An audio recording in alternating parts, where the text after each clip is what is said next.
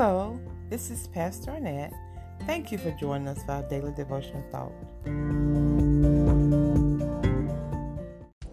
Let us pray. Heavenly Father, thank you for your loving kindness, compassion, mercy, and saving grace.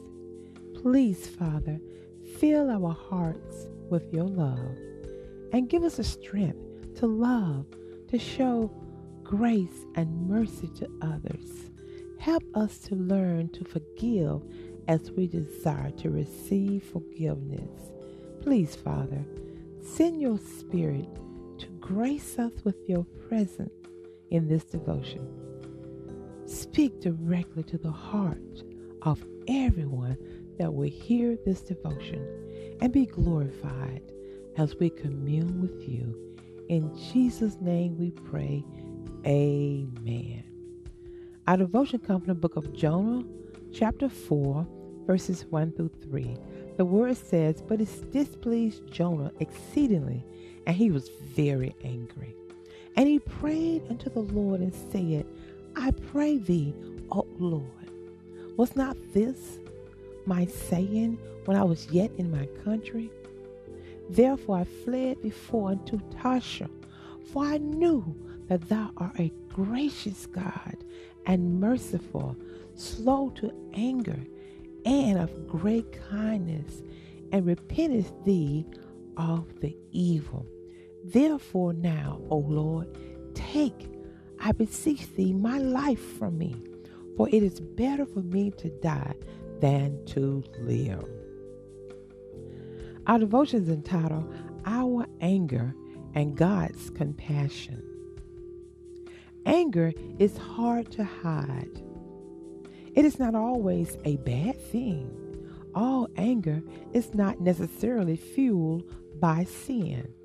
Although in many cases, anger has a sinful tendency and runs wild, so whenever it is displayed, there is typical an insensitivity to inflict pain, a lack of self control, revenge, hurtful words, irritated with situations and circumstances, and physical tension. If we are honest, we all have been angry at some point in our lives. But have our anger been Elijah fire from heaven or Jonah upset with God? We do well when we are angry with sin because of the wrong which it commits against our gracious, merciful, slow to anger, and our great, kind God. Perhaps we were angered with ourselves because we remained so foolish after so much divine instruction and God's long suffering with our ignorance, or with others when the sole cause of anger is the evil which they do. Whenever we are not angry at transgression, we become partakers of sin. Sin is a repulsive and hateful thing, and no renewed heart can patiently endure sin. Even God Himself is angry with the wicked every day, according to Psalms 7, verse 11. That's Psalm chapter 7, verse 11. And we also know that God is merciful, according to Lamentations chapter 3, verses 22 and 23. For it says, The Lord's mercies that we are not consumed, because his compassion fail not. They are renewed every morning. Great is thou faithfulness.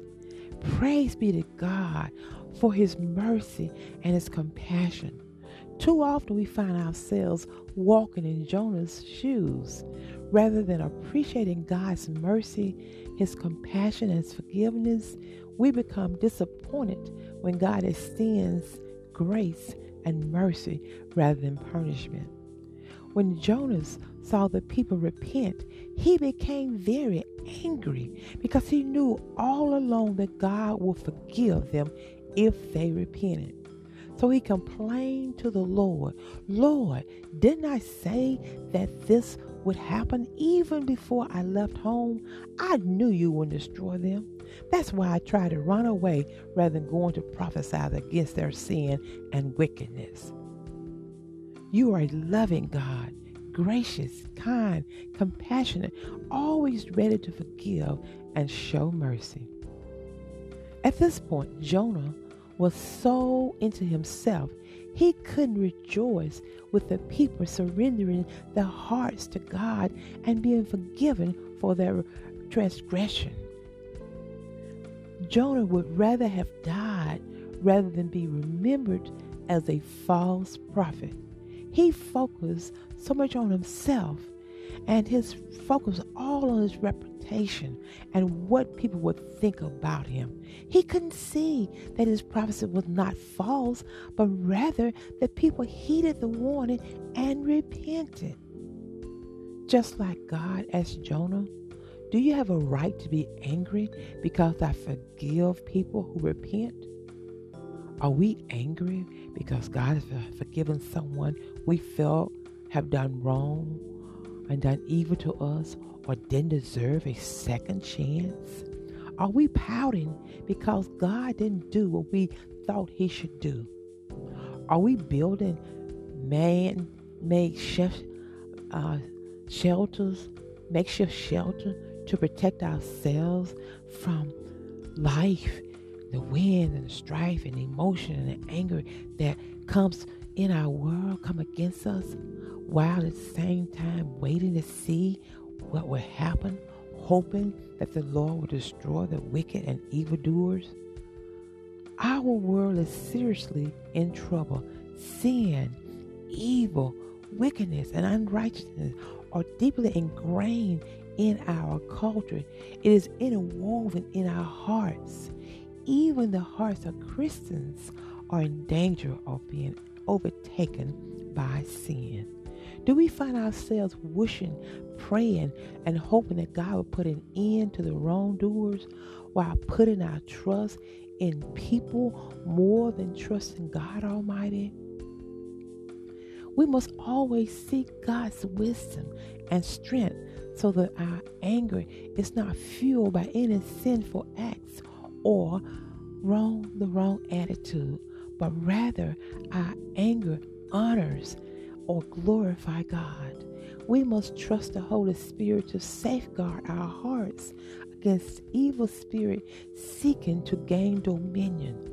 As we pray to the Lord, that our tempers and selfishness are crucified, then the Spirit of God will renew our hearts in gentleness and mercy and meekness after the image of God.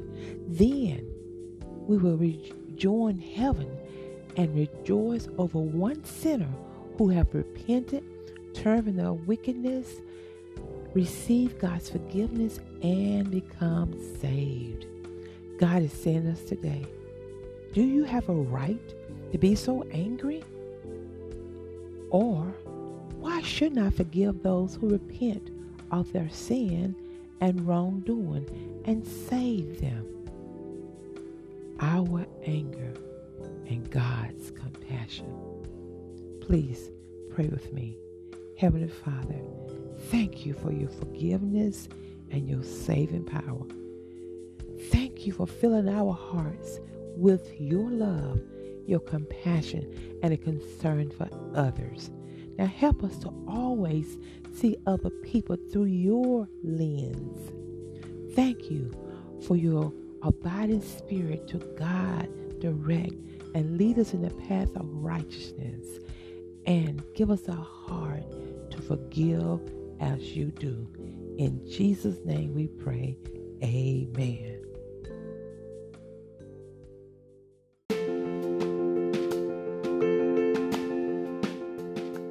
Thank you for joining us for today's devotional thought. I'm Pastor Arnett Owen. Please join us again next time. God bless you.